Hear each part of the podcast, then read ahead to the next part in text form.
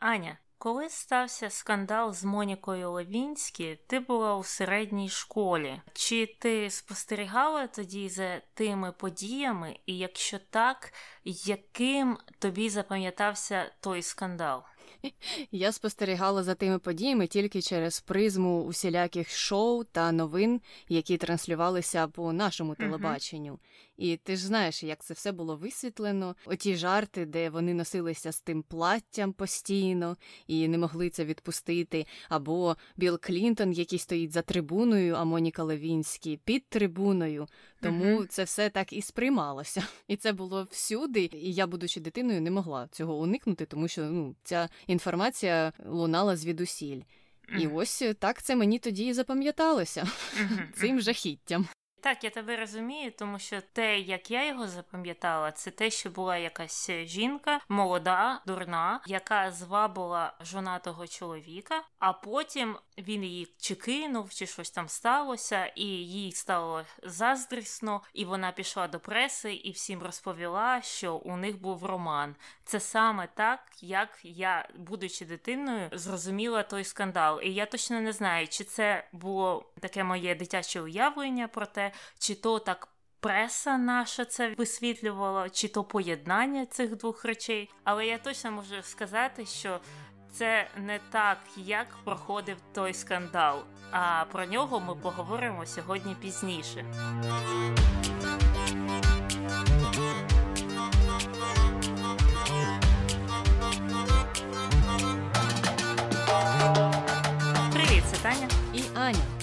Ефірі подкаст Не без гріха.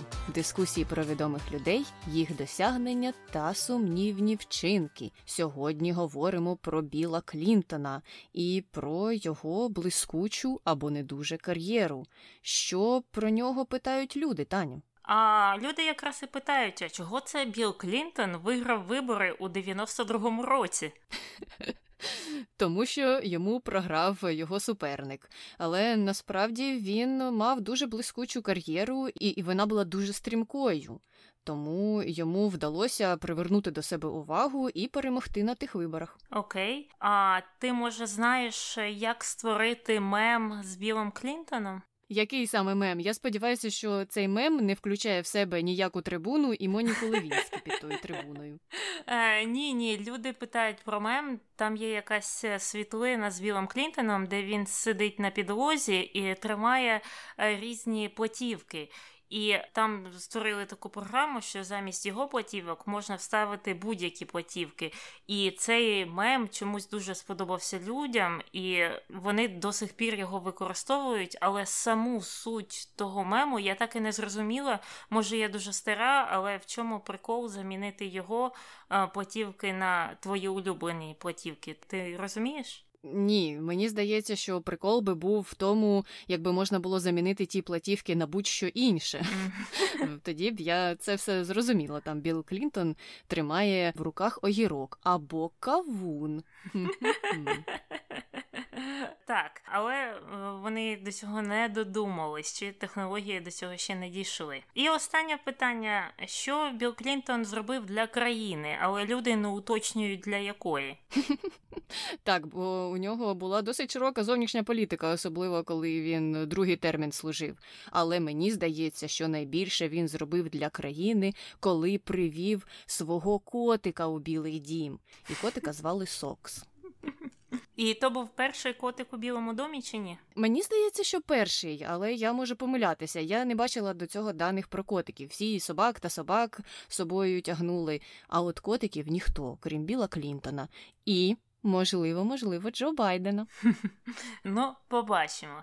Але давай розпочинати з Клінтона і трохи поговоримо взагалом про нього, хто він такий. Але я все ж таки думаю, що здебільшого всі багато чого про нього знають. Він був американським юристом, політиком, а також 42-м президентом США і став ним у 93-му році і пробув ним аж до 2001-го. І до того як він став президентом, він обіймав інші політичні посади, був губернатором Арканзасу та генеральним прокурором того ж штату. Клінтон став е, новою постаттю в демократичній партії, і його погляди були досить е, центристськими. А народився маленький Біл у 46-му році після воєнні часи у штаті Арканзас. Батько його був е, торговим представником, але загинув за три місяці до народження Біла. А мати його була медсестрою, і невдовзі після того як він народився, вона залишила його на діда і бабу, е, щоб е, самі продовжити навчання у цій медицинській сфері. А потім повернулася до нього і вийшла заміж ще раз за Роджера Клінтона старшого, який був власником автосалону у місті Хот Спрінгс, штаті Арканзас.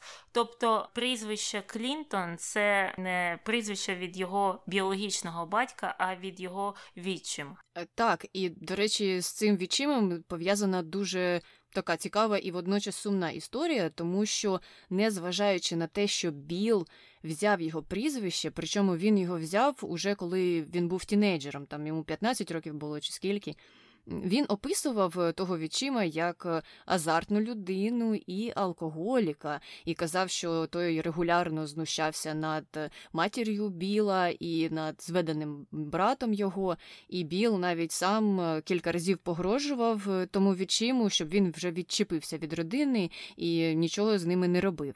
Тому дуже дивно, що він все ж таки вирішив залишити його прізвище. А ти знаєш, яке у нього було прізвище при народженні? До речі, не знаю. Воно було Блайт, і можливо він е, взяв прізвище Клінтон, бо Блайт йому якось неправильно звучало. Можливо, якщо дивитися по тому, як це може бути прописане, то Клінтон, звичайно ж, і легше запам'ятовується, і краще та й легше вимовляється, ніж Блайт. І на слух прізвище Блайт англійською можна записати мільйоном способів. Тому так, є в цьому якась рація. Повертаємося ж до маленького або вже не дуже маленького Біла. Він змінив декілька шкіл, але в усіх школах був досить успішним і займався позашкільною діяльністю. Йому дуже подобалася музика, і він співав у хорі та грав на декількох інструментах. Це навіть був не один, не тільки саксофон. І також також, говорячи про саксофон, він приділяв увагу і йому, і Білу вдалося навіть стати ведучим саксофоністом колективу штату. Тобто, це оті колективи, які на парадах виступають, і там йдуть ці горді діти і грають. Вони, до речі, дуже дуже класно грають. Uh-huh. Я завжди люблю дивитися на парадах на їх виступи. І це класне видовище. Якщо зможете, то обов'язково сходіть. І настільки білу подобалася музика, що він навіть хотів спочатку спочатку присвятити себе цьому заняттю, але але зрозумів, що він не стане зіркою, на відміну від Коко Шанель, наприклад, яка все намагалася колись і намагалася, поки їй не сказали, що ні, з тебе нічого не вийде. Біл сам це зрозумів і вирішив зайнятися державною службою. Тобто, дуже цікаво, він зрозумів, що він не стане зіркою. Там поп-музики чи інструментальної музики, але подумав: хм, але політик з мене вийде нормальний. Угу.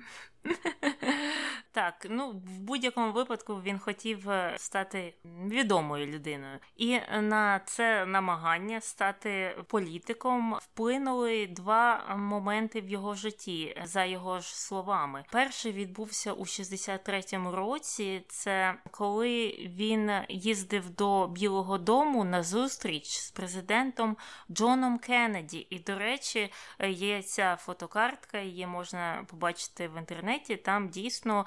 Джон Кеннеді президент та досить юний Білл Клінтон, і вони там потискають руки. І Інший такий випадок був це коли Біл послухав виступ Мартіна Лютера Кінга молодшого того ж року, і він його дуже вразив і так вразив, що він вивчив його повністю на пам'ять. І незабаром після цього Біл вже отримує стипендію на навчання в університеті Джорджтауна, що у Вашингтоні. Це досить престижний університет е, в дуже хорошому районі Вашингтона, і біля нього стоїть пам'ятник Тарасу Шевченко.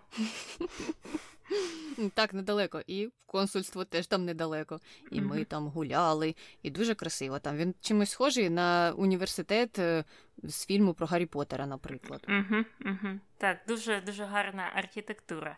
І саме у цьому університеті він отримує ступінь бакалавра наук у галузі міжнародних зв'язків у 68-му році. І Джорджтаун був єдиним університетом, куди Клінтон подавав документи, тобто він туди хотів піти, і він туди пішов. І отримати туди стипендію це досить е, добре і досить дивовижно. Ти не знаєш, що у нього була якась спортивна стипендія, чи може музична, чи він просто туди потрапив через е, свої академічні успіхи. Я не пам'ятаю назву цієї стипендії, але е, мені здається, що вона саме за академічні успіхи. Тобто, це не був спорт і це не була музика. І як ти сказала, що так, туди дуже важко потрапити, і мене здивувало те, що це був єдиний університет, куди він подавався. Тут uh-huh. зазвичай прийнято знаєш, подаватися ж в 20 університетів, ну принаймні серед місцевого населення. А ось Біл був настільки впевнений у своєму успіху, що подав заявку тільки в один. Ну і мабуть він е, туди дуже хотів, тому що під час е, свого навчання він стажувався в офісі сенатора від Арканзасу,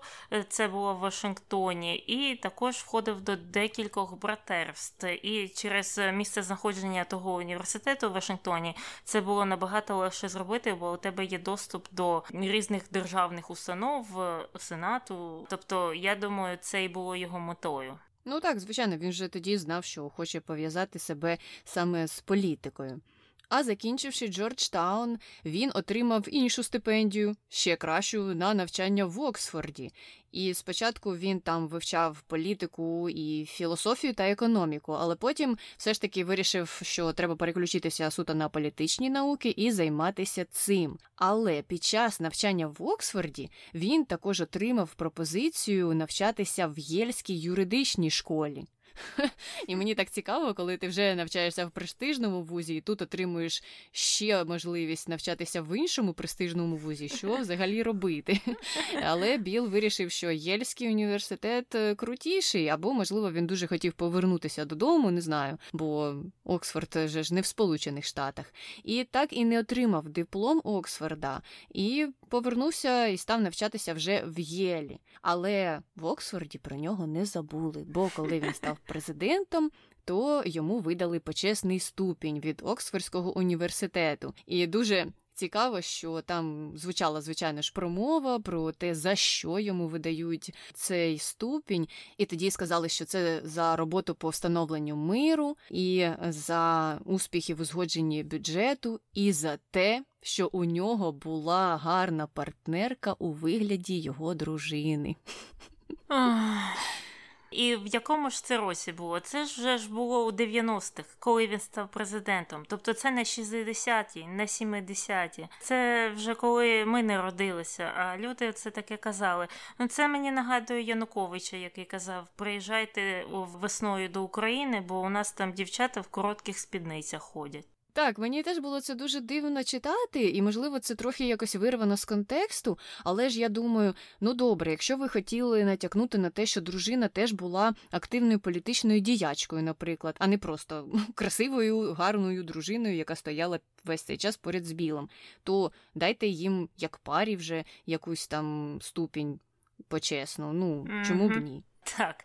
Ну і не Оксфордом одним у 95-му році Білл Клінтон приїхав до Києва, і наш Київський національний університет імені Тараса Шевченка також видав йому почесну докторську ступінь.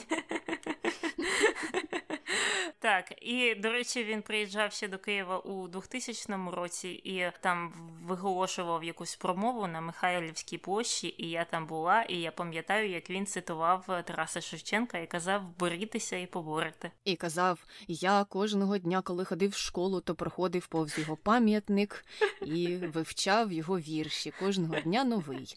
Ось е, цей день настав, що я можу продекламувати цей вірш перед вами. Так, я не була, до речі, на виступі тому, але думаю, що це було б цікаво. І мені тепер ось е, цікаво, чи він може стати ректором Київського національного університету, наприклад. я думаю, може і може, але хто йому дасть? Місце таке рибне. Тут свої знайдуться. Так, тут треба займати чергу, тому повертаємося назад е, до навчання в Оксфорді та Єлі. Е, в ті часи Біл брав активну участь в акціях протесту проти війни у В'єтнамі, і спочатку він дуже дивно це все висловлював, тому що, беручи участь в акціях протесту, він в той же час і намагався отримати позицію в Національній гвардії та в школі кандидатів на офіцери повітряних сил е, США. Але потім він вже домовився про те, щоб долучитися до програми підготовки офіцерів запасу в університеті Арканзасу. Не знаю, чи в Єлі не було такої програми, чи чому саме там. Але пізніше він взагалі змінив свою думку, написав керівництву, що він вже проти війни, але в той же самий час він і не вважає, що буде чесно використовувати ось цю службу в резерві, щоб уникнути служби в В'єтнамі. Тобто, я так розумію, що він був проти війни, але він не хотів ніяких пільг отримувати, якось так. І він заявив в кінці кінців, що буде служити, якщо буде призваний, і зареєструвався для призову, але отримав дуже високий призовний номер. А в США дуже цікава система призову, там лотерея. І все на цьому зав'язано. Ти просто не знаєш, призовуть тебе чи ні, і все залежить від того, так який в тебе номер або яка дата народження, і ніхто не знає, хто коли буде призваний. Тому Біл, отримавши там якийсь 310 номер, не був призваний, тому що останній номер, який зіграв в лотереї, був номер 195. Угу, угу.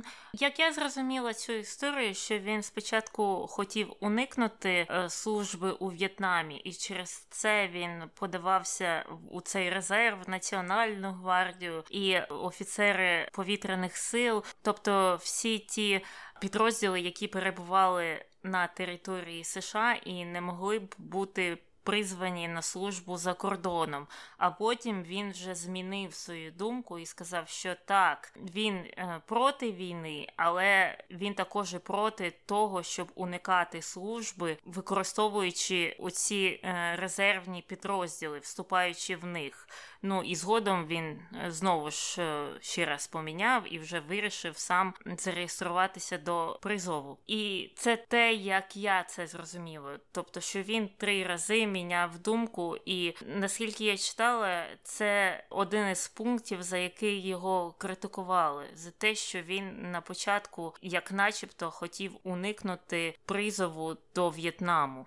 Так, я теж про це читала, і там були дані про те, що, начебто, дядько хотів його відмазати і замовити слівце, якраз в усіх цих організаціях, куди Біл подавався. Можливо, у нього були якісь зв'язки.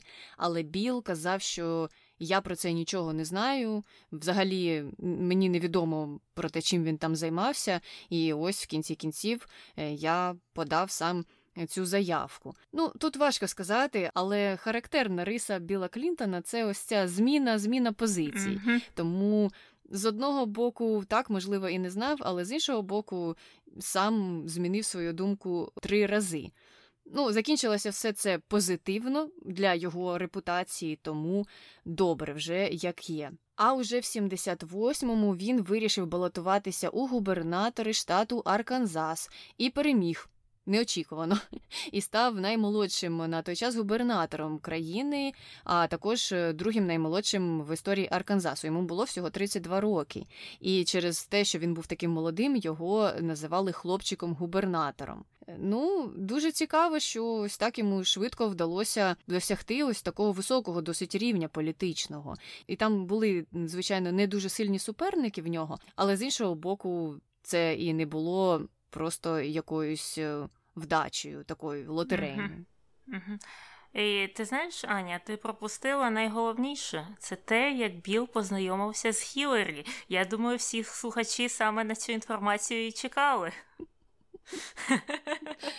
Так, так. До речі, у них же різні історії про це були, тому що він так скромно розповідав, що ми познайомилися в бібліотеці, в Єлі, а Хіларі потім зі своєї сторони казала, що так, ми познайомилися в бібліотеці в Єлі, коли він виголошував промову про свої улюблені кавуни. І це не ефемізм, до речі, це було про кавуни.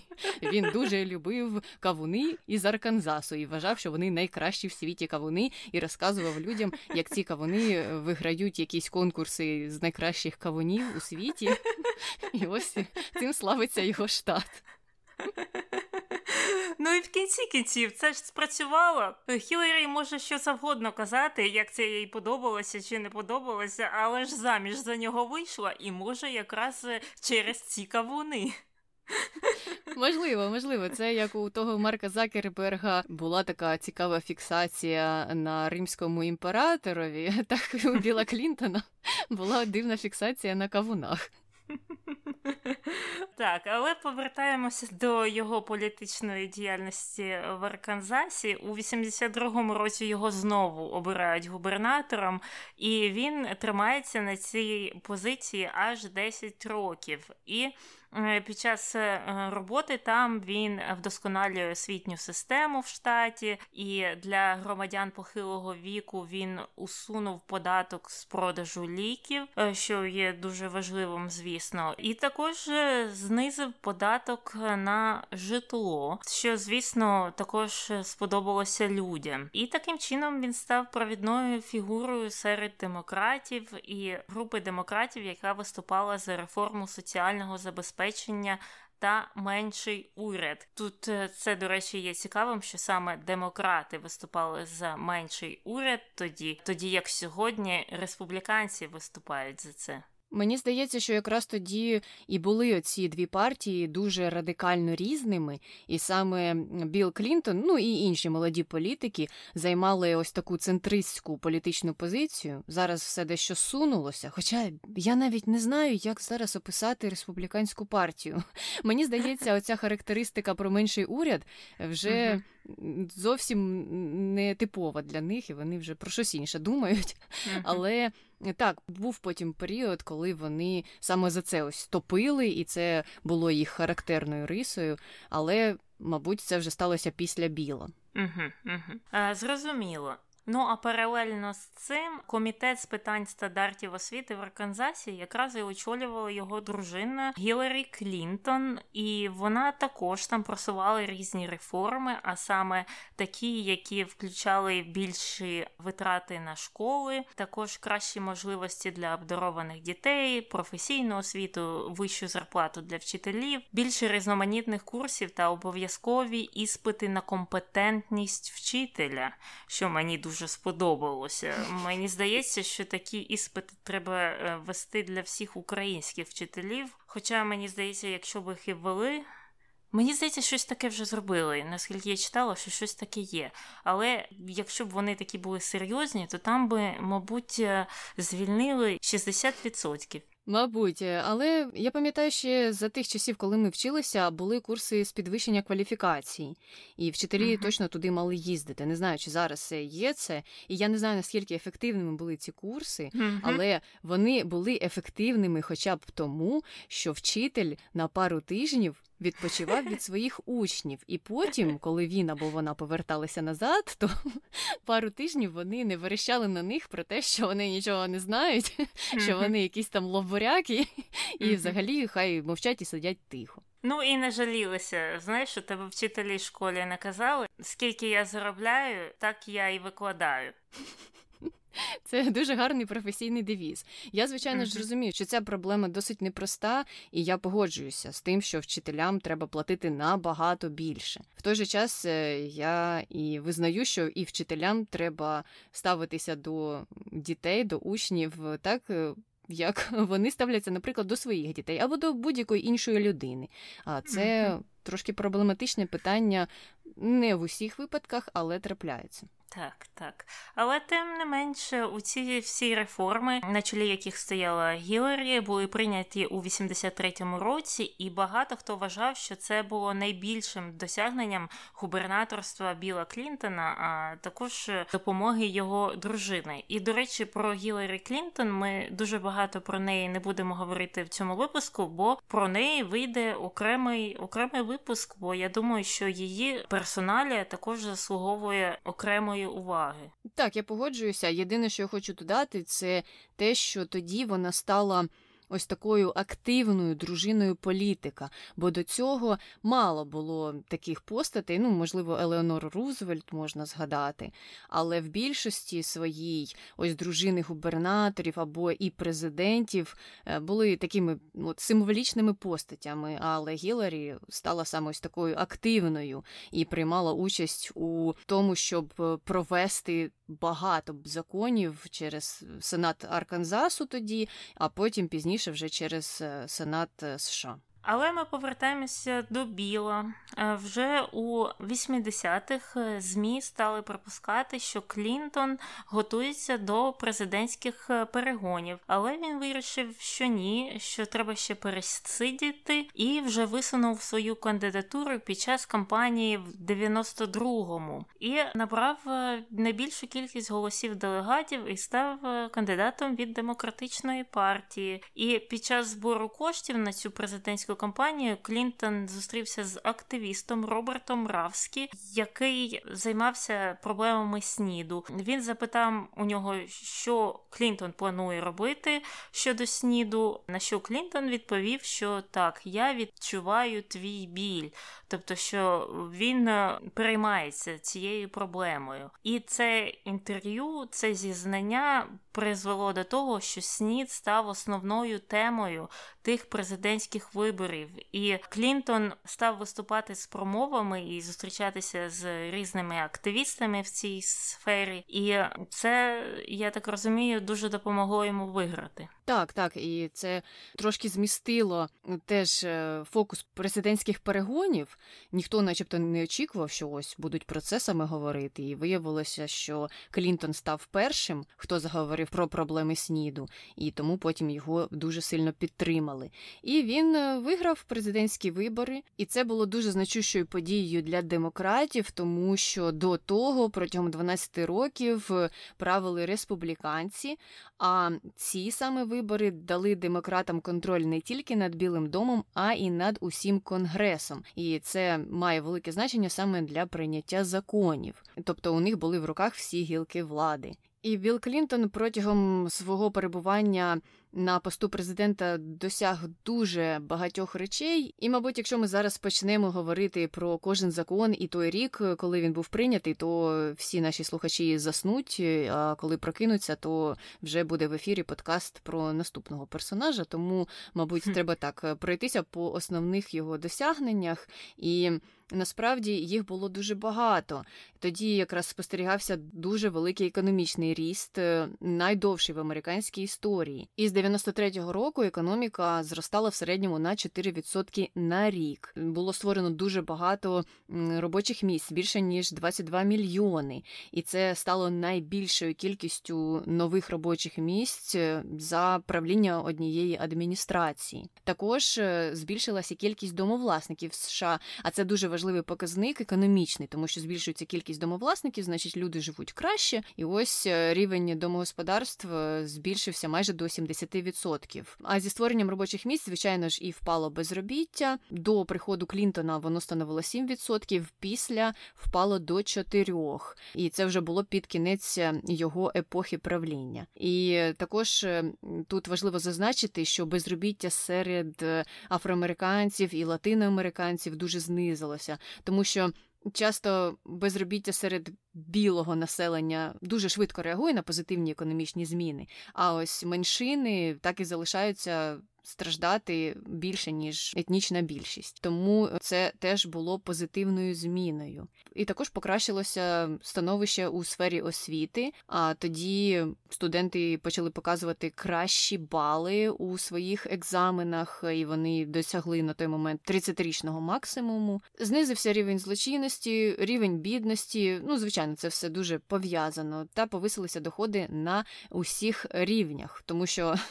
Знову ж таки, доходи найвищої когорти населення дуже швидко можуть реагувати на зміну там в податковому кодексі, але важливо, щоб е, змінювалися доходи всього населення, і саме адміністрація Клінтона піклувалася про те, щоб е, доходи найменш забезпечених 20% е, населення росли і це дуже важливо для економічного стану країни. Але я думаю, в ці всі плюси можна внести маленьку нотку скептицизму. От про що я подумала, наскільки це все можна записати в заслуги Біла Клінтона, бо можливо. Ці всі покращення були результатом реформ Джорджа Буша старшого, який був президентом до нього. Тобто реформи вони ж працюють не миттєво, що сьогодні ти підписав, а завтра вже нема безробітних, чи покращилась медицина, чи освіта. Вони так згодом згодом починають працювати, якщо це хороші реформи. От, е, наприклад, якщо це порівняти з Дональдом Трампом, який дуже пишався економічним ростом під час його президентства, але багато з Цих покращених економічних показників при його каденції були результатом реформ президентства Обами. Або ще один приклад: економічна криза, з якою почав президентство Обами, не залежала від нього. Вона почалася ще при каденції Джорджа Буша молодшого. Тобто, розумієш, результати від реформ вони трохи запізнюються. І я от думаю, скільки з цих е, показників можна приписати Клінтону, а скільки попереднім президентам. Я погоджуюся, що, мабуть, е, не все залежало саме тільки від його діяльності, але ось ці економічні показники і їх ріст це була його заслуга, тому що він підписував дуже важливі економічні закони тоді. І mm коли Джордж Буш йшов, то навпаки був спад. А за всю каденцію Клінтона спостерігався е, ріст. Тому це не тільки так, що ось е, саме він прийшов і в 93-му раз і все виросло. Тоді можна було б сказати, так, це заслуга явно не його. Але ми говоримо про період у дві каденції, тому тут, в принципі, можна стверджувати про те, що більшість е, цих здобутків була його заслугою. Але ти знаєш, ти почала казати про те, чи це чисто президентські заслуги, то я тут хочу додати, що це ж і конгрес має дуже велику роль у всьому цьому, тому що якби на початку не було демократів е, на всіх е, гілках влади, то і не було прийнято цих законів. І, до речі, пізніше республіканці все ж таки отримали контроль конгресом, і всі ці реформи вони ж сповільнилися. Тому тут ще важливо те, щоб усі гілки влади, наприклад, були направлені на співпрацю з тобою, як з президентом. Так, так, я погоджуюся. І прикладом сповільнення цих реформ є реформа охорони здоров'я, яку Білл Клінтон хотів е, просунути, але вона не пройшла в конгресі. І це, до речі, була перша спроба у американців створити таку сучасну національну систему охорони здоров'я. І якщо може хтось не знає, в Америці охорона здоров'я платна і дуже заплутана, і взагалі в цій країні краще не хворіти, або ти можеш е, стати бідним на все життя і виплачувати кредит на операцію, яку ти зробив 30 років тому до кінця свого життя. Угу. І це була б дуже дуже важлива реформа, якби їм вдалося її протягнути. Але ж тоді, звичайно, вступилося за ці приватні інтереси е, лоббі у вигляді медичних страховок і сказало республіканцям: а ну, давайте, давайте, ставайте в опозицію, і ми відіб'ємо їх оцей незрозумілий е, напір і оцю незрозумілу національну систему охорони здоров'я. Кому вона потрібна? Як ми будемо заробляти гроші? Ви що, хочете, щоб ми звільнили всіх оцих представників наших страхових компаній, чи що? Тому не сталося, як гадалося. Але переходимо до більш успішних ініціатив, хоча деякі люди вважали їх не такими успішними. Клінтон також реалізував е, дуже важливу на той час директиву Міністерства оборони, відомою під назвою «Don't ask, don't tell», не питай, не кажи. Але мені здається, що має більше змісту не питай, не розповідай. Але це не так важливо. Вона заключалася в тому, що представники ЛГБТ, хоча тоді. Їх навіть так не називали, тоді говорили тільки про геїв та лесбійок. Цей термін ЛГБТ був дуже рідко вживаний на той час, і коли в політиці навіть говорили про права меншин, то говорили про права геїв тільки, навіть лесбійок не включали. Ось. Е, то в чому була суть цієї директиви? Вона дозволяла представникам ЛГБТ служити в Збройних силах і не розкривати подробиць про свої сексуальні вподобання. І цей закон насправді став компромісом, тому що Клінтон спочатку хотів, щоб е, всі представники ЛГБТ могли відкрито служити в армії і не страждали б від цієї дискримінації. Але ця ініціатива, звичайно ж, зустріла опір з боку республіканців у конгресі і навіть з боку деяких демократів. І вони цей закон не підтримали.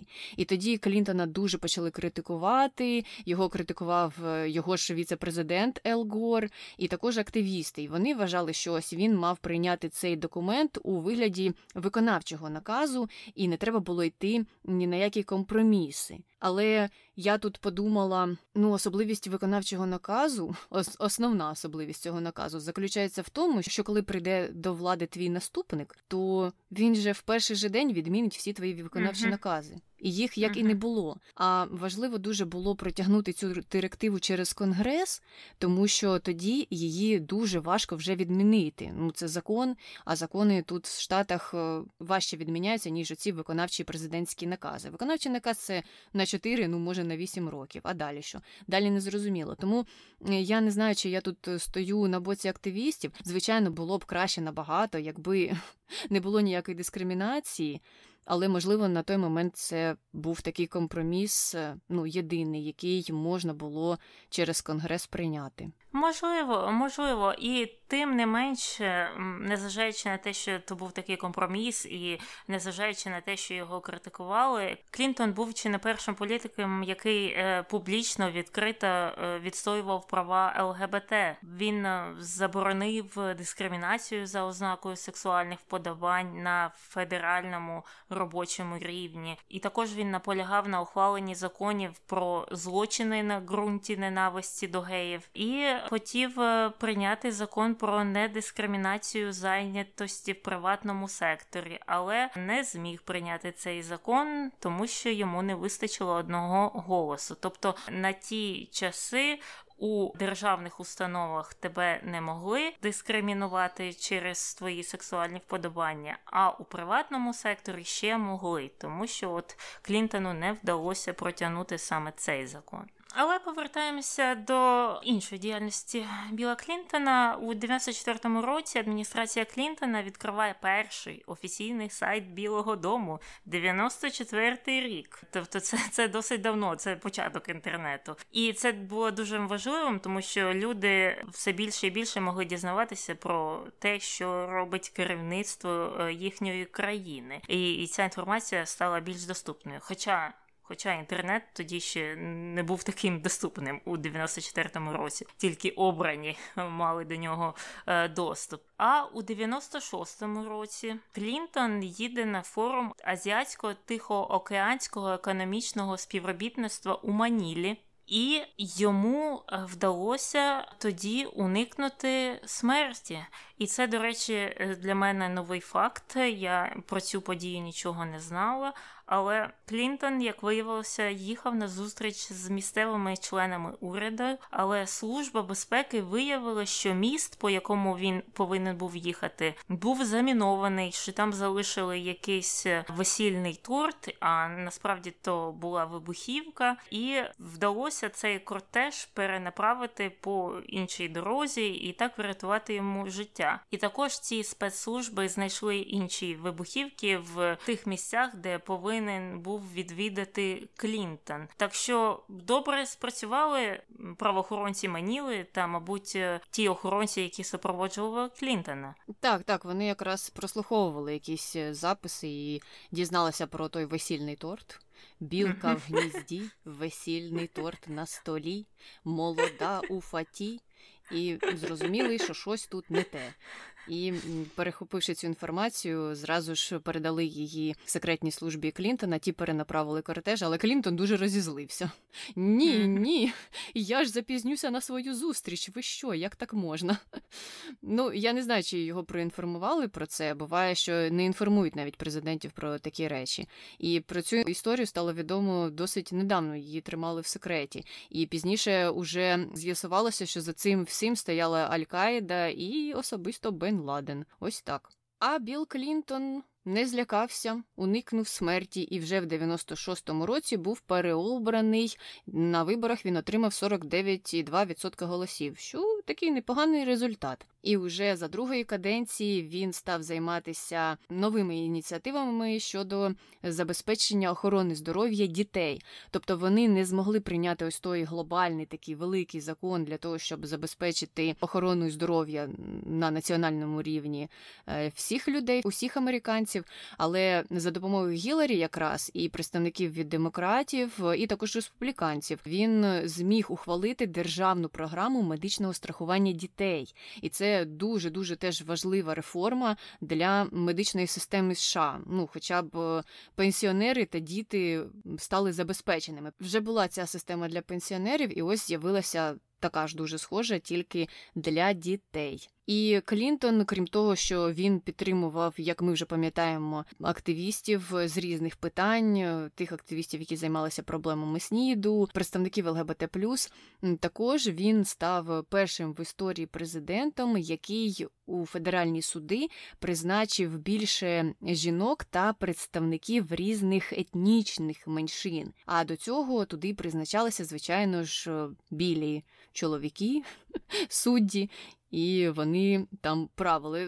Не змінилася ця картина дуже сильно, тому що ти не можеш просто прийти і всіх суддів звільнити і призначити нових. Угу. Ну і у 2001-му е, закінчилася його друга каденція, і CNN разом з Галопом е, вирішила зробити опитування щодо ставлень американців до Біла Клінтона, і 45% американців сказали, що сумуватимуть за ним. А 55% вважали, що він може зробити ще щось важливе і має залишати залишатися активним учасником суспільного життя, що він, до речі, і зробив. А ще 68% вважали, що його запам'ятають більше за причетність до скандалу, ніж за політичні досягнення, що мені до речі, теж здається правдою. І 58% відповіли ні на запитання, чи вважаєте ви Клінтона чесним та надійним. Але такий самий відсоток людей також сказали, що пам'ятатимуть його як е, видатного президента. І е, ABC News прийшов до такого консенсусу щодо Клінтона. Вони сказали так: йому не можна довіряти,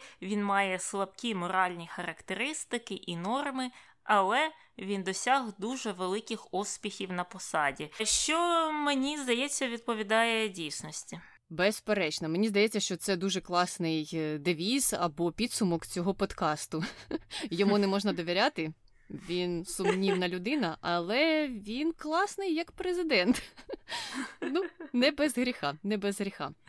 А ще е, цікаве опитування або дослідження е, провела The Washington Post у 2015 році. Вже вони попросили науковців Американської асоціації політологів створити рейтинг президентів США за порядком величі. І тепер Таня у мене для тебе є невеличка вікторина. І для наших слухачів, звичайно, якщо ви хочете, можете відповідати в унісон з.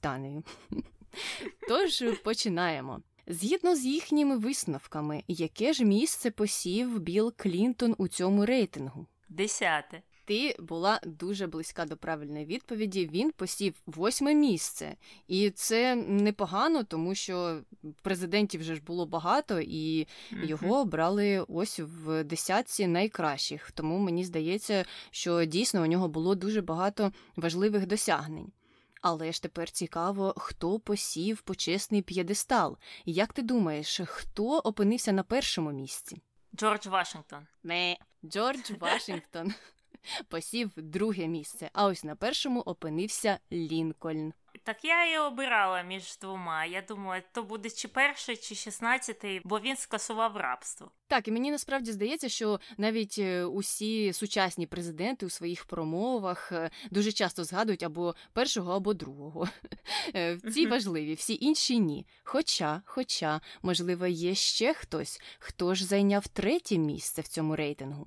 Я думаю, що у першій десятці є ще Рузвельт і є ще Рейган. Я права? Єй, Таня, FDR якраз і посів третю сходинку, і він насправді є одним із теж найвідоміших і таких найвидатніших президентів в історії США.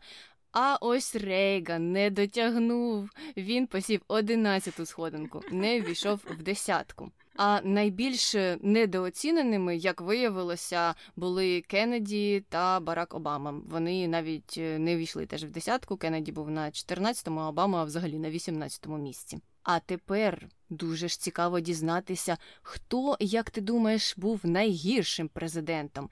І тут я хочу тобі нагадати, що це було у 2015 році, тому ми одного з них викреслимо або будемо змушені не сказати про нього. Тоді я скажу Ніксон. Хм, Цікава відповідь. Я теж погоджуюся, що Ніксон один з найгірших, але оці науковці-політологи найгіршим визнали Б'юкенена.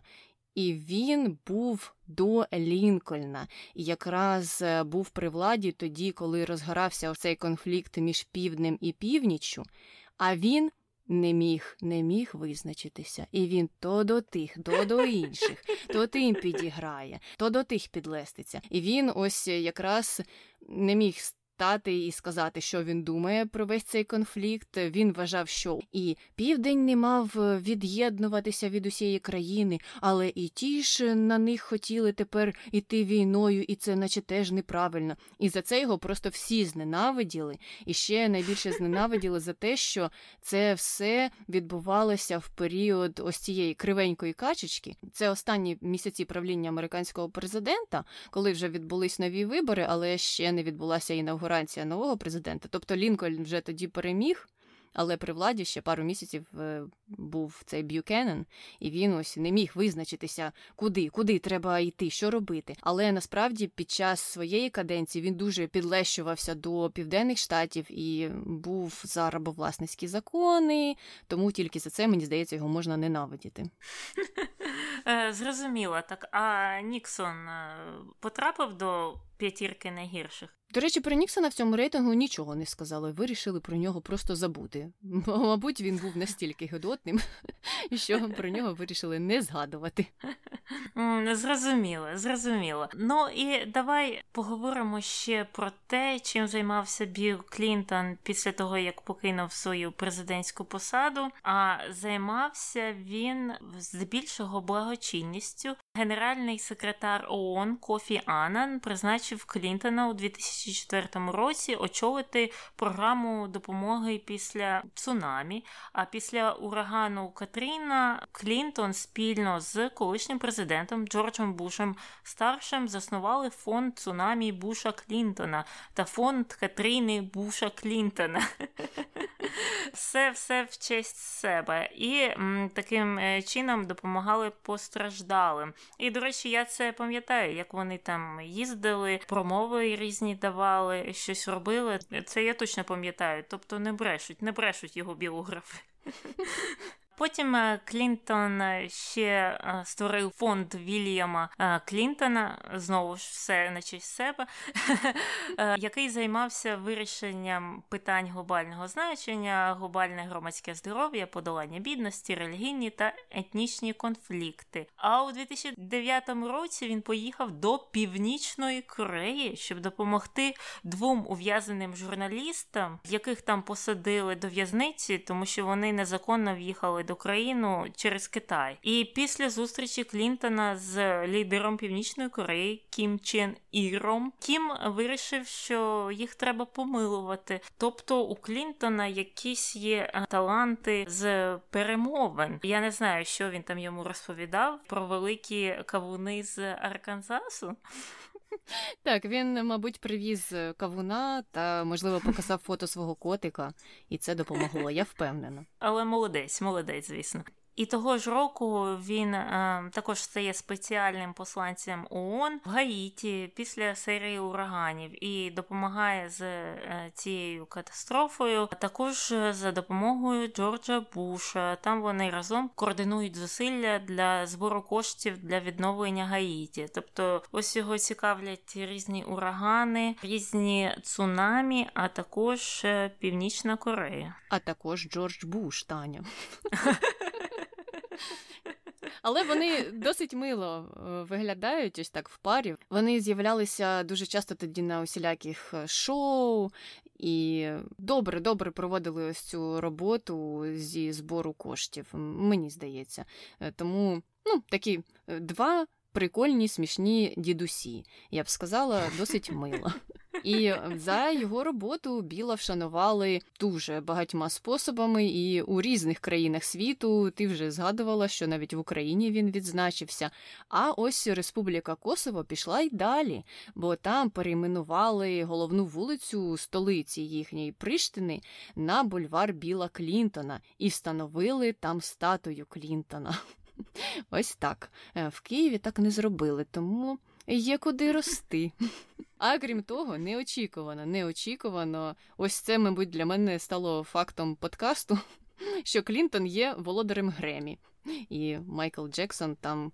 Нервово смалить десь в куточку. Він виграв цю премію за озвучення аудіокниги для дітей, а потім він виграв ще й другу вже за озвучення своєї власної біографії. Тому Молодець і на цьому тлі заробив якісь винагороди. А уже в 2013 році Барак Обама нагородив Клінтона президентською медаллю свободи. І це дуже важлива нагорода, і всі плачуть, ридають, коли її отримують. Білл Клінтон робив так само, тому що нагорода видається невеликій кількості людей за визначні заслуги. Ну, знаєш, після новин про Гремі мені захотілося послухати цю автобіографію. І чим вона так відзначилася, що виграла це Гремі? Бо я слухала дуже багато автобіографій, і їх зазвичай читають автори, якщо вони ще живі, звісно. І вони, я б сказала, всі взагалом є цікавими. І той факт, що їх читають автори, роблять їх ще цікавішими, бо вони ж самі там розставляють акценти. І зараз я думаю, ну чим же Білл Клінтон відзначився, як він її там прочитав. Так, щоб щоб виграти Гремі. Мені здається, що часто дають е, Гремі за це ось е, таким високопосадовцям або відомим політикам. Тому що, наскільки я пам'ятаю, Мішель Обама теж за свою біографію отримала Гремі. Можливо, це така премія, як у той почесний ступінь від Київського національного університету. Ну, знаєш, треба виділити Гремі екс-президенту чи якомусь іншому відомому політику або політчині. Звичайно, це мої спекуляції. Можливо, Білл Клінтон там зіграв на саксофоні, хто знає, і тому заслужив цю премію. Але треба треба пошукати в бібліотеці. Можливо, ця книга доступна. Можливо. Ну і нарешті ми закінчили з нашими досягненнями, а точніше, не з нашими, а з досягненнями Біла Клінтона, і переходимо до його контроверсій. І перша стосується смертної кари. Джерела вказують, що спочатку своєї політичної кар'єри Клінтон був противником смертної кари, але потім змінив свої погляди. І, будучи губернатором, він керував першими чотирма стратами, які були здійснені в Арканзасі з моменту відновлення самої смертної кари в 76-му році. І щоб привернути увагу до своєї такої позиції прокарної, Клінтон навіть прилетів додому в Арканзас всередині президентської кампанії 92-го року, щоб особисто прослідкувати, як розвивається ця контроверсійна справа Рікі Ректора. А Рікі Ректор це вбивця. Він вбив поліцейського та одну цивільну людину, а потім вистрілив собі в голову. Але щось йому там не вдалося, і цей вистріл виявився несмертельним. Хоча вплинув, звісно, на діяльність його мозку, за словами його адвокатів. І відповідно до закону штату Арканзас та федерального закону, ув'язаного з такими важкими е, порушеннями, не можна стратити. Але суди з цим не погодилися і дозволили цю страту. І Клінтон підтримав ці суди, а пізніше навіть прийняв закон про смертельну кару за деякі інші е, злочини інших ступенів, навіть ті, які не були найтяжчими. І ти не знаєш, е, яке у Біла Клінтона зараз ставлення до смертної кари? Я не знаю, яке зараз, але дуже дивно чути, що демократ виступає. Причому так різко виступає. Я розумію, що є різні демократи, але можливо на ті часи це допомагало йому у політичних перегонах. Це, мабуть, моє єдине пояснення для такої активної позиції. Можливо, він хотів перетягнути тих людей, які схилялися до голосування за республіканців на свою сторону, uh-huh. тому uh-huh. почав е, саме активно слідкувати за цією справою в Арканзасі під час е, політичної кампанії 92-го року. Тому що це дійсно дуже контроверсійна позиція, і особливо для політика демократа. І я не знаю, чи він змінив її, тому що, як ми вже казали, це для нього характерно змінювати свою думку. І навіть спочатку було відомо, що він не підтримував смертну кару, що це з'явилося потім. Тому не зрозуміло, не зрозуміло, що це були за погляди. А ось друга контроверсія стосувалася закону про захист шлюбу. Ми вже поговорили про те, яким активістом був сам Клінтон і як він захищав представників ЛГБТ але була одна помилочка, за яку його не злюбили. У 96-му році він підписав закон про захист шлюбу, і цей закон визначав шлюб як правовий союз е, між чоловіком та жінкою, причому що між одним чоловіком та однією жінкою. І таким чином деякі штати скористувалися цим законом, щоб відмовити у визнанні одностатевих шлюбів, які були законними у інших штатах. І, звичайно ж, активістам не сподобалося це рішення, а Клінтон почав виправдовуватися і казав, що ви не розумієте, республіканці, які на той час були вже при владі, хотіли зробити ще гірше. Вони хотіли направити конституційну поправку, яка взагалі заборонятиме одностатеві шлюби на рівні усіх штатів. І якщо б Верховний суд е, затвердив цю поправку, тоді вам би ще гірше було. А я пішов з ними на ось такий компроміс і в кінці кінців ухвалив ось цей закон. Але ці виправдання, звичайно ж, не прийняли активісти, і навіть Нью-Йорк Таймс написали про те, що ось цей закон про захист шлюбу став одним із найгірших моментів політики Клінтона. Настільки він е, був жахливим або погано прийнятим у суспільстві. І ось тут цікаво, що Клінтон пізніше вже виступив за одностатеві шлюби і закликав Верховний суд скасувати його ж закон, ось цей про шлюбу між одним чоловіком та однією жінкою.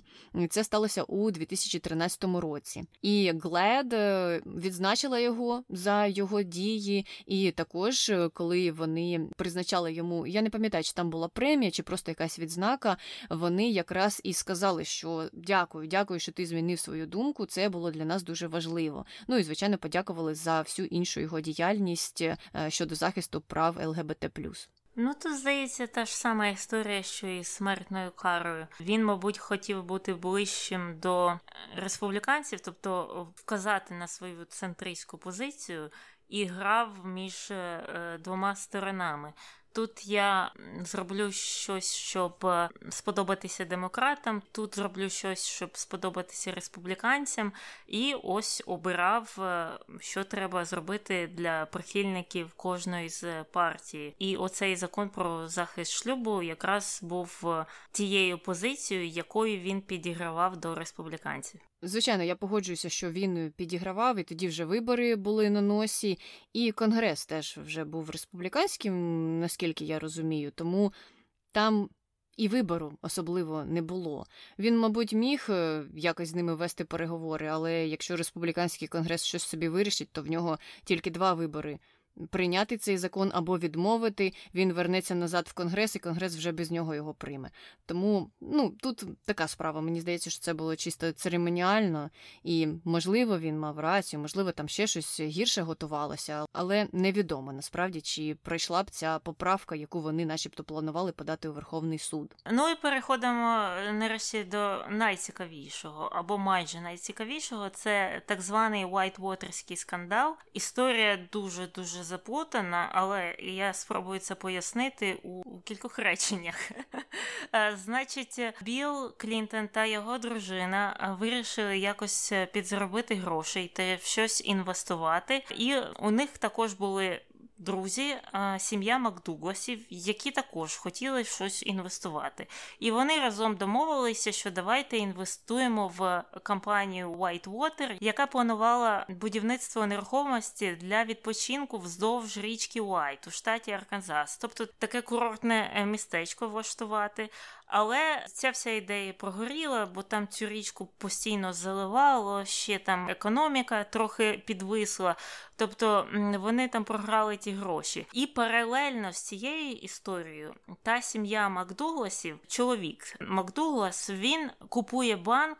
А також купує компанію, яка видавала е, кредити, давала позики, тобто така е, банківська кредитна організація, яка також прогорає в ті часи. Ну і так вийшло, що ФБР почала цікавитися е, цими двома історіями, цими двома а, організаціями, компаніями, і вирішила, що є там щось е, мутне, і почала копати під Дугласа. Копала, копала і щось знайшла. Що він там давав якісь нелегальні позики, якісь кредити. Ці, ці гроші, начебто, перепливали у Whitewater.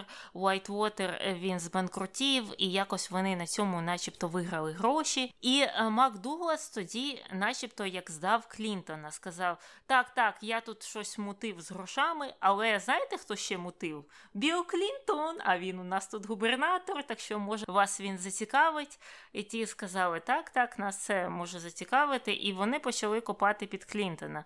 Е, копали, копали, багато років копали. Нічого, начебто, ні про Біла, ні про Хілері не знайшли, е, не знайшли їх е, активності в цих е, кримінальних справах, в цих нелегальних позиках. Але в кінці кінців, в ході цієї справи, заарештували 15 людей. Серед них був Мак Дуглас, а також адвокат, який працював в одній.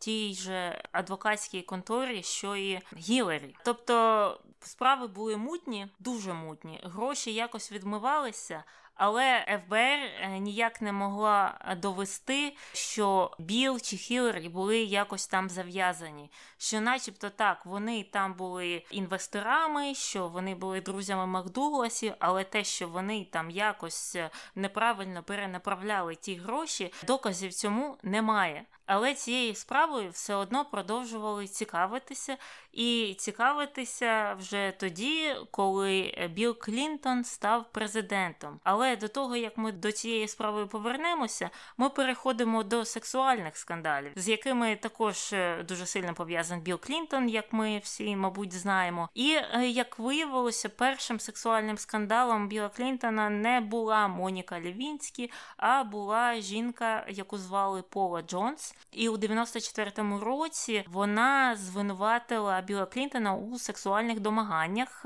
Вона стверджувала, що у 91-му році він проводив її до готельного номеру, провів рукою по нозі. Намагався поцілувати її в шию, і потім, нарешті, сів на диван, оголився і запросив її його поцілувати. Тут е, багато людей можуть спекулювати, говорити, а чого це вона пішла до нього до готельного номера, вона що не знала, що вона туди йде, і для чого туди когось запрошують. Але то був якийсь з'їзд е, чи конференція, яка проходила в тому готелю, і це не є дивним, якщо співробітники зустрічаються по справах у готельних номерах. Це на якихось з'їздах, конференціях є нормальною справою, бо так працює цей бізнес, коли ти не маєш доступу до своїх офісів. Ну так от щодо цієї Поли Джонс. Адвокати Клінтона а, хотіли, щоб а, якщо ця судова справа буде розглядатися, що треба її відкласти до тих часів, коли Клінтон вже піде з посади. Але Верховний суд США на це не погодився. Але в кінці кінців суддя відхилив звинувачення, тобто Клінтон, начебто, виграв у цій справі на той момент, але справа все одно продовжувалася, і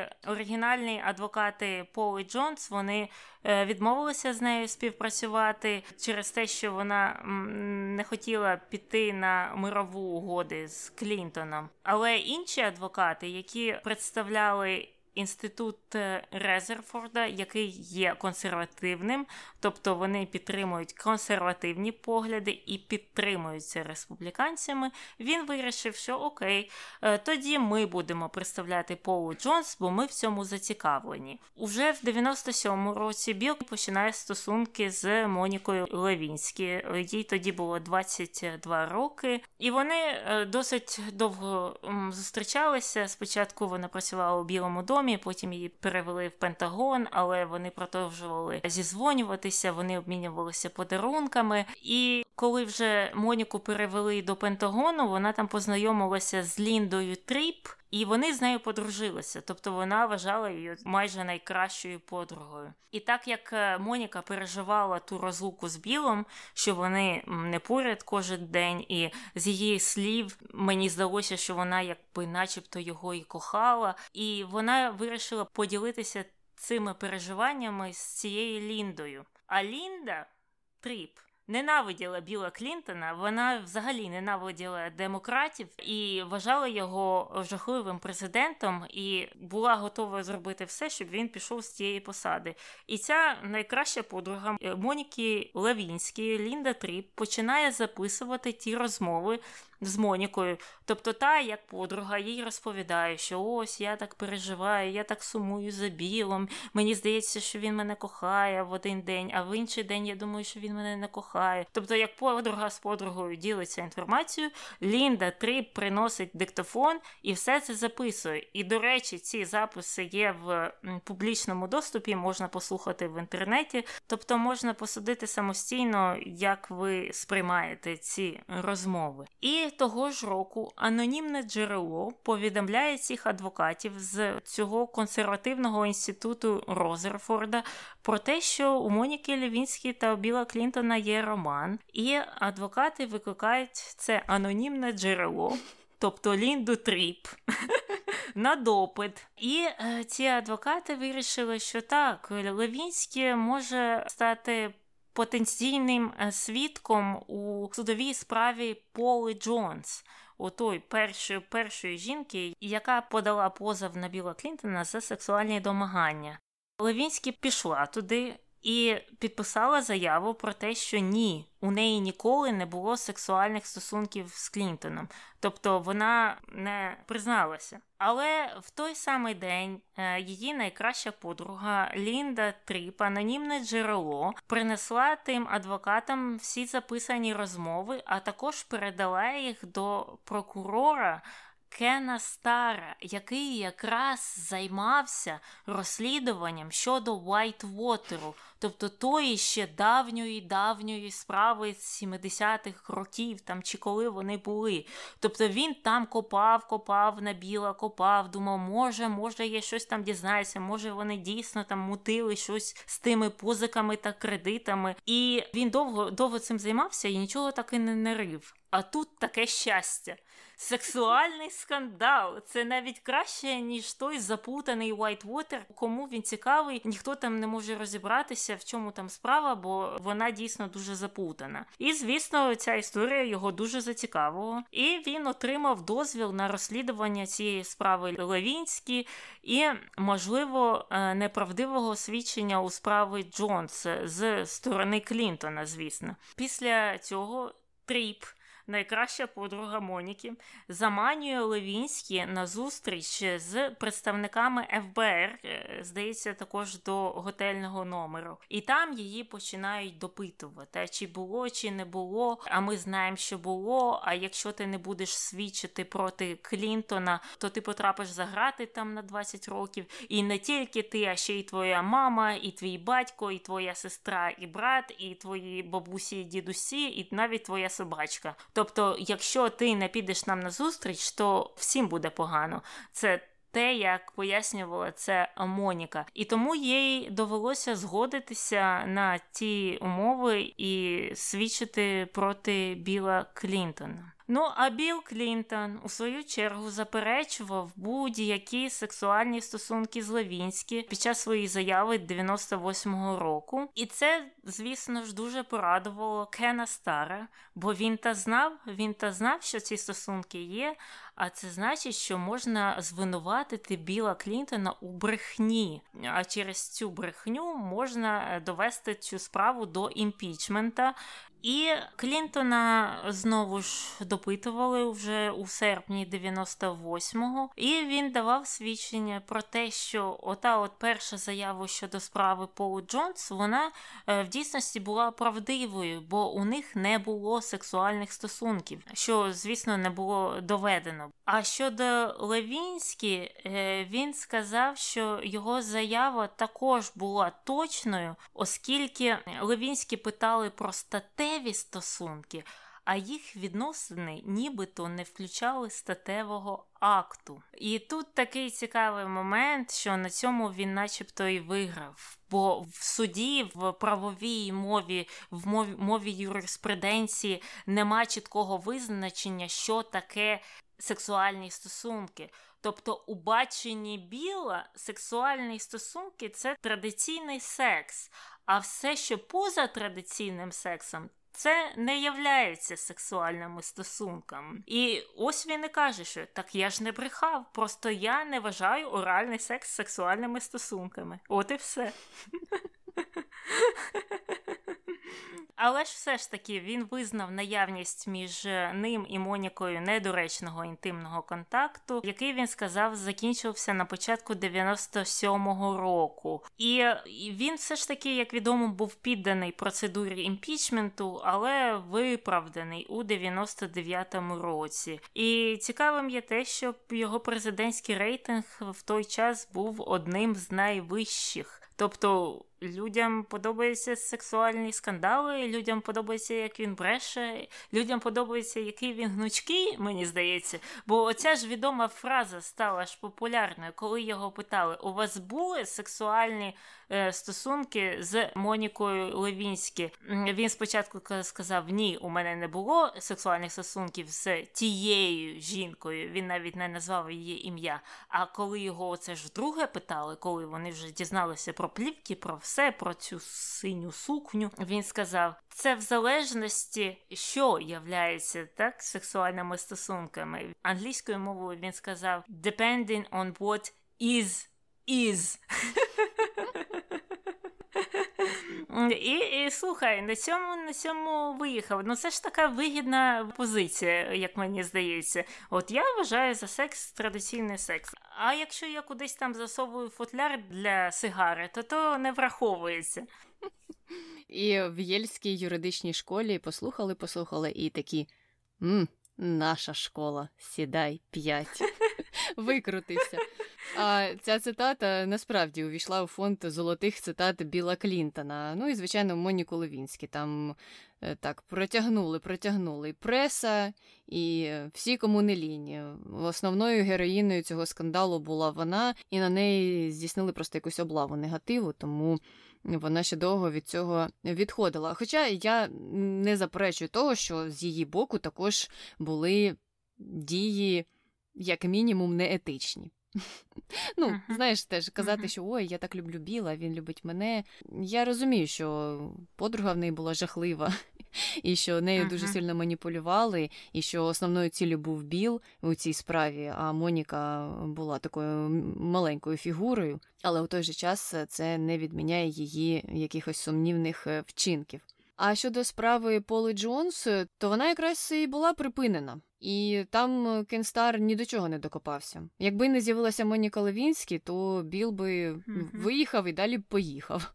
Е, і цей mm-hmm. Кенстар він же ж займався там безлічу справ, там навалювали і навалювали. Там було дуже багато ось ем, таких е, якихось ем, темних речей, але ніде нічого ніколи не накопали. І частину з цих справ підкидували республіканці, звичайно, але ось та справа з Монікою Левінські довела до якогось завершення рішення. А у випадку з Полою Джонс адвокати і інших е, жінок е, намагалися притягнути до цієї справи, і там виступали і казали, що так, і у нас були якісь е, незрозумілі там стосунки з Білом, але не знайшли підтверджень, і деякі з них потім відмовилися співпрацювати із прокурором або з адвокатами, тому ні до чого це не призвело. Ось так з одного боку, так, Білл Клінтон був підданий імпічменту, а з іншого боку, рейтинг високий, чого боятися, mm-hmm. досидів е, до кінця свого терміну і казав, що ні, ні, ні, ніколи в житті не піду.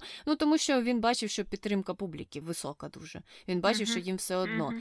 І можливо, тоді на це повпливали якісь закони, які приймалися на той час. Я не знаю. А можливо, людям було просто все одно. Ну, особисте це особисте, політика це політика. Не знаю, чи так це сприймалося суспільством, чи просто їм було цікаво за цим слідкувати, незрозуміло. Мені здається, просто що люди під час цього скандалу більше хейтали Моніку, е, ніж його. Вони е, навпаки бачили в ньому якогось героя, що бачите, е, такий вже чоловік не дуже молодий на той час і звабив таку молоденьку жіночку, а вона така дурна і все таке. І всі найгірші моменти цього процесу просто скидували на неї. Що мені здається дуже сумним. Я також згодна з тобою, що Моніка не була стовідсотково правою в тій ситуації, але не треба забувати забувати, що е, людині було 22 роки, вона тільки що вийшла з коледжу, е, вона працювала інтерном, тобто починала тільки свою кар'єру. А той чоловік, який її звабив, чи з яким вона була у цих е, сексуальних чи романтичних стосунків, він був над нею. Тобто Моніка була його підлеглою, і це така дуже хитка динаміка. А вже ж я погоджуюся, що коли на тебе тиснуть, то може все призвести до якихось неправильних вчинків. І, можливо, якби був час обдумати це все, е, то вона б вчинила по-іншому. Але сталося, що сталося, і це одна з найвідоміших контроверсій, пов'язаних з Білом Клінтоном. А одна із найбільш недавніх пов'язана з Джефрі Епстіном. Такий е, був гидотний чоловік. А все почалося ще на початку 2000-х, коли Клінтон вирішив позичити у Джефрі Епстіна приватний літак, і на ньому вже літав е, у зв'язку зі своєю роботою е, благодійною. Тобто там щось було пов'язане із фондом Клінтона, і він літав і в Європу, і в Африку, і в Азію. Але цікаво те, ким був цей Джефрі Епстін. Якщо хтось не чув про нього, то він був засуджений за звинуваченнями у торгівлі людьми та у сексуальній експлуатації, і його пов'язують з багатьма відомими особами, і навіть е, особами, які належать до королівської родини, і саме з тим, що він постачав цим особам дівчат е, неповнолітніх часто для сексуальних утіх. І е, цього Епстіна засудили, посадили, а потім за таємничих обставин він у в'язниці загинув і дізналися про ці польоти Клінтона на його літаку, і Клінтону прийшлося виправдовуватися. Він у 19-му році опублікував заяву, в якій він казав, що він нічого ж звичайно не знав про цього Джефрі Епстіна і просто брав цей літак, щоб проводити свої поїздки. І там був не тільки він, там були і інші співробітники фонду, і працівники його секретної служби, і, начебто, нічого такого не трапляло сталося. І взагалі він з цим Епстіном не спілкувався більше 10 років після ось цього випадку. І тут е, важко, звичайно ж, сказати щось про те, що там робив Білл Клінтон, чи був він якось пов'язаний з цим Епстіном. Але я вважаю, що, мабуть, варто зазначити, що цей Епстін ну з ким тільки не спілкувався. У нього є фотографії, мабуть, е, з усіма відомими політиками, зірками, mm-hmm. з ким завгодно. Можна подумати про кого завгодно, і 90% що Епстін потискав йому руку або був з ним на одному прийомі. Тобто ця людина намагалася дуже втертися в кола обраних, так сказати, і, мабуть, там знаходив він своїх клієнтів. Але чи був цим клієнтом Білл Клінтон, ми ніколи не дізнаємося. Ну і Біла Клінтона ніхто, е, як мені здається, у цій справі і не звинувачує, на відміну, наприклад, від принца Ендрю, одного з синів королеви Єлизавети другої. Його то точно звинувачують, але він, е, як і всі інші, каже, що ні, ні, також нічого не було. Так що, звісно, звісно, тут ця історія дуже мутна, і мені здається, через те, що Епстін так загадково помер за гратами, ми ніколи цього і не дізнаємось. Ну, чекай, ще є Гізлейн, його партнерка. Подивимося, що вона скаже. Але так, ти маєш рацію. Ось з принцем Ендрю набагато гірша ситуація, і всі спокійно на це реагують, мовчать, е, нічого не кажуть, е, не зізнаються. Хоча там докази набагато серйозніші, ніж ось у цій історії з Білом Клінтоном і тим літаком. Так само, як і у випадку з Дональдом Трампом. Він же теж був на вечірках Епстіна і теж там висловлювався неоднозначно. Тому мені здається, навіть в історії з Дональдом Трампом там можна зробити набагато серйозніші висновки ніж тут. А ми закінчили з основними контроверсіями, і тепер можна переходити е, до найвеселішої частини подкасту це конспірологічні теорії. І, звичайно ж, з Білом Клінтоном, з його дружиною пов'язано дуже дуже багато таких теорій. Можна просто, мабуть, з десяток знайти, а то ще й більше. Ми обрали декілька. Перше, це те, що Клінтона вигнали з Оксфорду через те, що він там когось зґвалтував. Ось ще в ті роки Біл був таким маніяком. Як тобі така теорія? А Коли вона з'явилася, мені ж здається, це вже після Моніки, після Поли Джонс такі теорії е, почали з'являтися, що якщо він тут проштрафився, то він це і робив е, у молоді роки, так? Так, вона вже з'явилася пізніше, не тоді, коли він там навчався. Але я думаю, угу. а чого тоді Оксфорд йому видав той почесний ступінь? Міг би тоді і не видавати. Так. Ну, це ж таке. Друга теорія, і вона переживає дуже часте відродження, і вона про те, що Клінтон скоро помре. Ось ось вже лежить на ліжку, не стає, і це вже продовжується тижнями. і Скоро-скоро це станеться. І ця теорія з'являлася протягом декількох років і протягом декількох періодів. Тому я не знаю, коли вона вперше з'явилася, але про це писали постійно там протягом 2000-х, потім 2010-х. І ось недавно теж писали, що все, тепер вже точно кінець. Ну, слухай, колись вона справдиться. Ми всі скоро помремо. Я теж я теж про це подумала: що якщо досить часто це все повторювати, то можна виявитися і правим. Потім будеш казати, що бачите, я ж вам казала, а ви не слухали. Третя теорія про те, що Клінтон п'є кров дітей, щоб жити вічно. Я це чула, я це чула. Ну, це е, щось схоже на того розп'ятого хлопчика в Слов'янську. Так, там і Клінтон, і Том Хенкс, і Гіларі, і mm-hmm. вся тусовка голівудська, Елен Дендженерес. Всі вони п'ють кров mm-hmm. переляканих дітей, щоб жити вічно, і все це відбувається в підвалі чи там десь е, у холодильнику піцерії. І це ж все називається mm-hmm. піцагейтом. І туди навіть вривався якийсь чоловік, щоб розібратися і кричав, що Я знаю, що вони всі тут, покажіть мені їх. Але насправді це було не дуже смішно. Тоді я собі уявляю, як працівникам було це все пережити. І це я розповідаю в підтвердження е, до того, що є люди, які серйозно вірять в ці теорії, серйозно беруть в руки зброю, серйозно йдуть в якусь ліву піцерію і шукають там Біла і Гіларі Клінтон, які п'ють кров переляканих дітей, щоб жити вічно. Ось до чого ми докотилися. Ось чому деяким людям треба заборонити доступ в інтернет. Чи телевізор. Чи все на світі. Хай краще гуляють лісом, дихають свіжим повітрям, милуються природою. Ну, ось це піде на користь.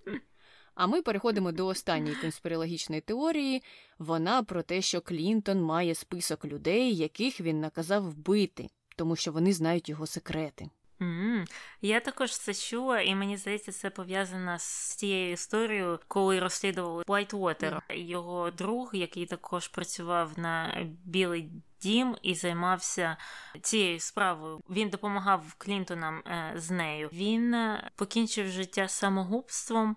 Е, у себе в квартирі в Вашингтоні. Це самогубство визнали таким, і багато людей почали спекулювати, що насправді це було не самогубство, що це Клінтони його вбили для того, щоб ніхто не дізнався, що вони насправді робили з цим Вайтвотером, е, чи відмивали гроші чи ні. І багато людей ще й досі думають, що Клінтони вбивають тих людей, які, е, начебто, дуже багато про них знають. Так, там є список е, з декількох осіб, які вже померли, і цей Епстін теж в тому списку, і це все загострилося. Ось ці конспірології.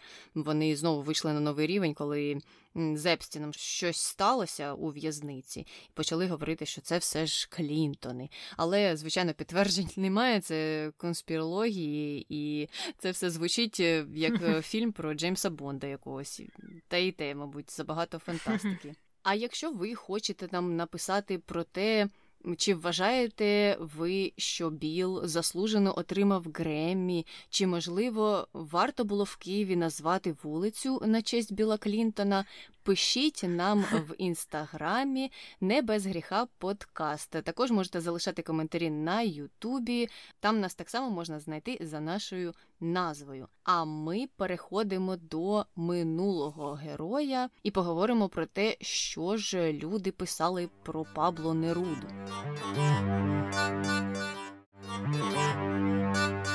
Коментар перший. Блискуча людина, блискучий поет і блискучий політик. Якщо ти е, є комуністом, то, мабуть, так. Якщо ж ти являєшся противником комунізму, то я не думаю, щоб ти б змігся назвати його блискучим політиком. Хоча я не знаю, деякі Сталіна там чи ем, Гітлера називають блискучим політиком. Е, в якомусь плані так бо вони досягали ем, своєї мети жахливими шляхами, але все ж таки досягали. А з іншої сторони, що вони хорошого зробили. Абсолютно, абсолютно погоджуюся. Я не вважаю його блискучим політиком. На рахунок блискучого поета не можу нічого сказати. Я не поціновувач поезії. А про блискучу людину, ну теж можливо, його дружина і вважала його блискучою людиною. Для мене він таким не є. Коментар другий. Пабло був темною і корисливою людиною, але його прекрасний письменницький талант приховав слизький життєвий шлях. Так, мені здається, я згодна.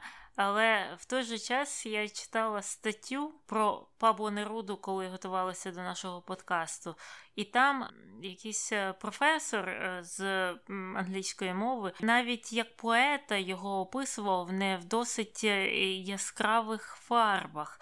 Тобто він вважає його за поганого поета і поганого письменника. Тобто він не тільки там жахливий політик, мав сталіністські погляди та зневажав свою дитину, яка померла. Він ще й писав погані вірші, так вказував на його плагіат, ем, про який ми говорили. Тобто, навіть щодо його письменницького таланту не всі згодні. Ось бачиш, е, хтось е, вважає блискучим поетом, а хтось гадає, що ні. Навіть Тичина за своїх часів колаборації з комуністами писав краще. Але давай переходити до хрінометра. Що ти, Таня, скажеш про Пабло Неруду? Я думаю, я дам йому більше, ніж е, Павлу Течіні, хоча у них такі біографії досить схожі з однієї сторони, з іншої зовсім не схожі. І е, Течіні я дала 5, Неруді я дам 7, е, через те, що він сам не жив в комуністичному режимі. Тобто, так, там була важка, е, звісно, ситуація політична у Чилі, і влада змінювалася, і ці перевороти постійні, якісь хунти, але в той же час він е, не був змушений співати оди Сталіну е, чи комуністичній партії, як це, начебто, був змушений робити Павло Тичина, щоб вижити, щоб його його не заарештували. Е, тому це на його совісті, на його відповідальності, це були його погляди, його бачення. Він відкрито підтримував е, сталінський жахливий терористичний режим. Я це підтримую, і я теж поставила йому сім балів, дала сім хренів, але в основному я цю оцінку ставила через е, оте зґвалтування. І через те, що він начебто вихвалявся цим. Мені дуже-дуже не сподобалася ця історія, і це зрозуміло, і це мені здається очевидно, і не може бути людей, яким ця історія б сподобалася, але це просто було гидко читати, і особливо гидко. Було те, що він сам про це писав, і як він про це писав, те, як він це описує, просто наносить ще, як е, один з коментаторів писав, отой слизький такий е, шар на цю всю історію. Тому мені це навіть більше, мабуть, не сподобалось. І це говорить про його ось е, якісь персональні риси. І, звичайно, знову ж таки, про поезію не сперечаюся. Можливо, був блискучим поетом, але людиною, так собі, політиком, тим паче. І наші слухачі, до речі, з нами погодилися, теж е, поставили йому сім, е, дехто навіть максимальну оцінку йому вліпив, е, мабуть, заслужено, не сперечаюся. А щодо того, варто називати якісь місця визначні, чи споруди, чи школи іменем Пабло Неруди. Всі одноголосно сказали, що ні, він цього недостойний. Ну і добре, ми передамо ці дані до Чилі. І на цьому, я думаю, наш випуск підійшов до завершення. З вами була Таня і Аня. Почуємося. Бувай. Ем, е, е, так, окей. Це не важливо, це не важливо. Так, ми не будемо говорити, що ми про це говоримо в контроверсіях. А дуже хотілося. А дуже б хотілося. ага. Цьом, цьом, цю, цією, цьома, цю, Що? двома. Ким, ким? а, Цими? Двома. Цими. О! О! А от щодо хрінометра, Таня, що ти скажеш про Павла Неру? Про Павла? Що мені це? І я, і ти. Павло, Павло, вже Павло.